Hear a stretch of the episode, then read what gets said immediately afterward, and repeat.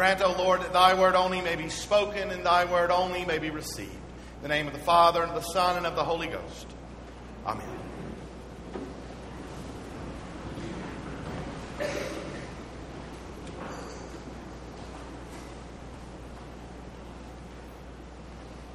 This year, it might be harder than ever for some to make our Easter acclamation, Alleluia, Christ is risen. Might be harder than ever for some to buy into or believe in God at all, let alone that Jesus was raised from the dead or that that would matter. With an earthquake and tsunami hitting Japan very recently, 10,000 dead, 17,000 more missing, with hundreds and thousands in Japan left homeless, then the threat of nuclear devastation, which could affect the whole world. In the Middle East, there are violent and widespread acts of terrorism. There are wars raging and heinous acts against humanity. There is a movement of liberty and freedom being stamped out by ruthless dictators going to any means to maintain power and control. Haiti, still rebuilding after the earthquake that killed over 316,000 people. That country is in ruin with any little hope of any meaningful recovery.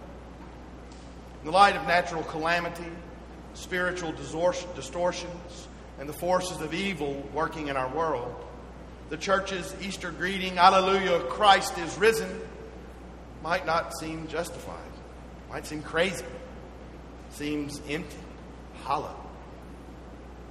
The world is out of harmony and balance. Its shakings and rumblings have taken the lives of many. Violence and bloodshed goes unchecked while the innocent die. Disease and illness takes the lives of all. The waves crash, the tempests rage and tear at the coastlands. Beloved in the Lord Jesus Christ, our Easter proclamation, Alleluia, Christ is risen, is as needed now and is as powerful now as it has ever been.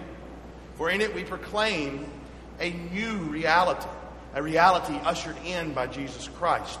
We proclaim God's reality that is not the world as we know it.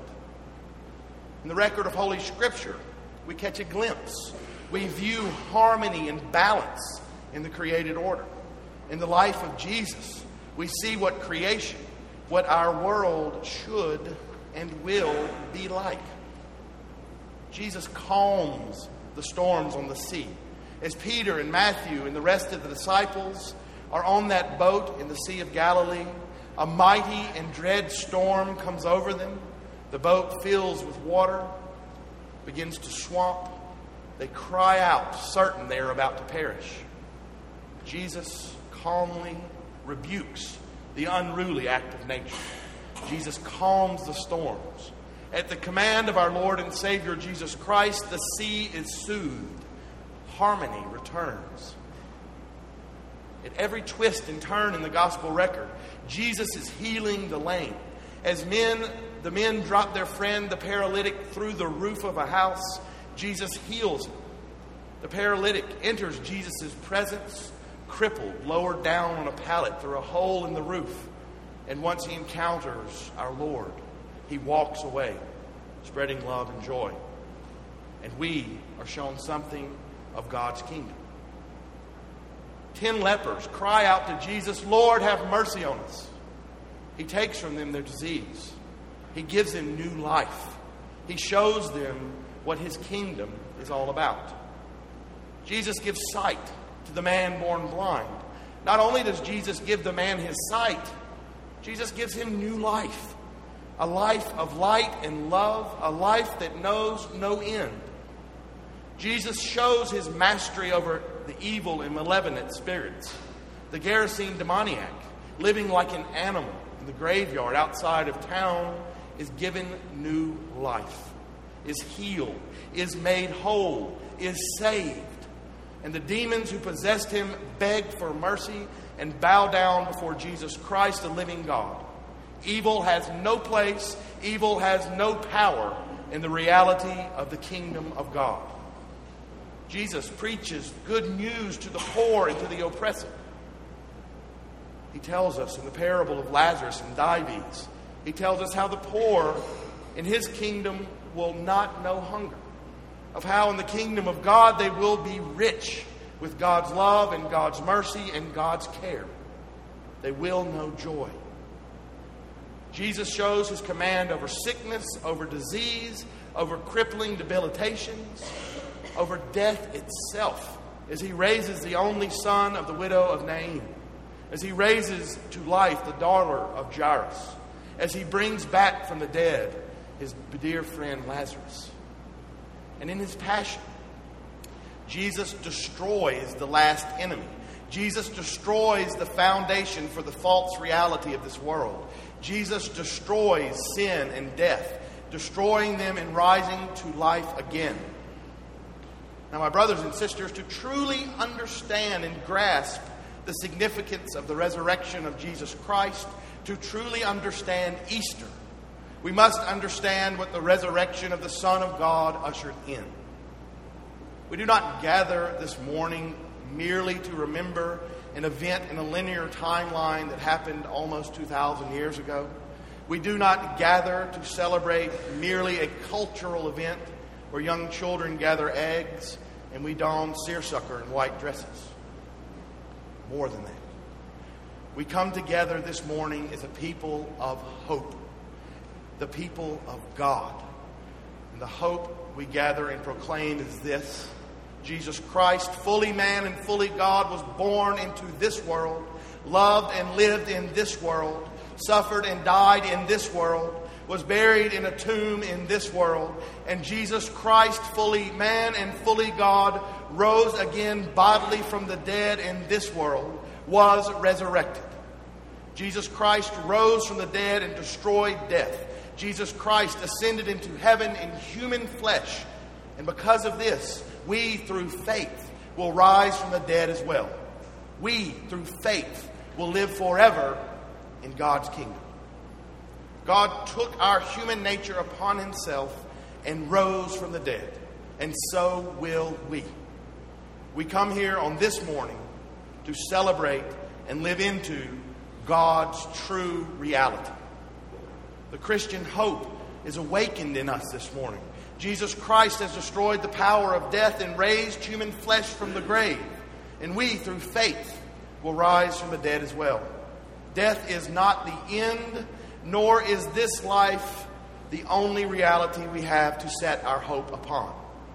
We, the gathered church, the body of Christ, we come here this morning to live into the reality of God. We live into God's reality, the true reality where there is harmony, there is balance. The reality where the Spirit of the living God reigns in our hearts and in our prayers and in our very lives. We live into the true reality that has destroyed death, the reality that is love, the reality that is God. This morning, brothers and sisters, death has not one thing to be proud of. Satan has no reason to celebrate the false reality of this world has come to light. Death has lost its power over us. We are Christ's, and we are Christ's for eternity. The false and distorted reality of this world has lost its grip on us. As we live out all the days that are not Easter Day, do not forget the power of this hope. Let the hope of the resurrection of the Son of God rule over our lives. Let us never lose sight of this new reality made manifest on this glorious and happy morning. In illness, in isolation, in depression, in the trials and tribulations that we, that the world undergoes and will undergo and will continue to undergo.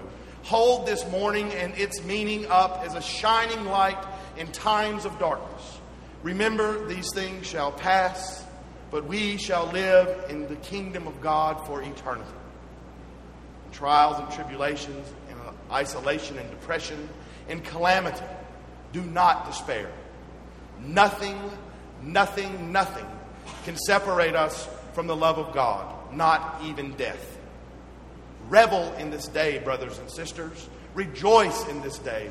Join in with Christians throughout this wide world Join in with the very hosts of heaven themselves.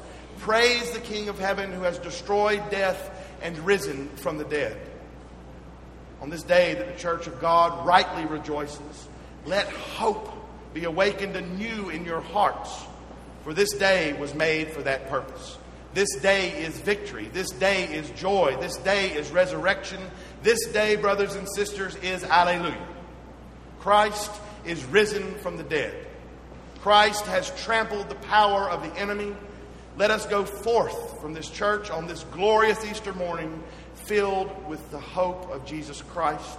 And let us teach that hope to our children and our children's children and to the world. Let us teach the world what is so central to our very lives. Jesus Christ is risen today. Death is not the end. The reality of this world is not ours. Through hope, we will live and love forever in the reality that is the church, the reality that is God. And, brothers and sisters, to give thanks for that hope, this morning, let the alleluias and the hosannas sound forth from our very lives. Let it both sound forth this morning and for the rest of our lives, the rest of our days to come. Alleluia. Christ is risen. He is risen indeed. Alleluia. In the name of the Father, and of the Son, and of the Holy Spirit.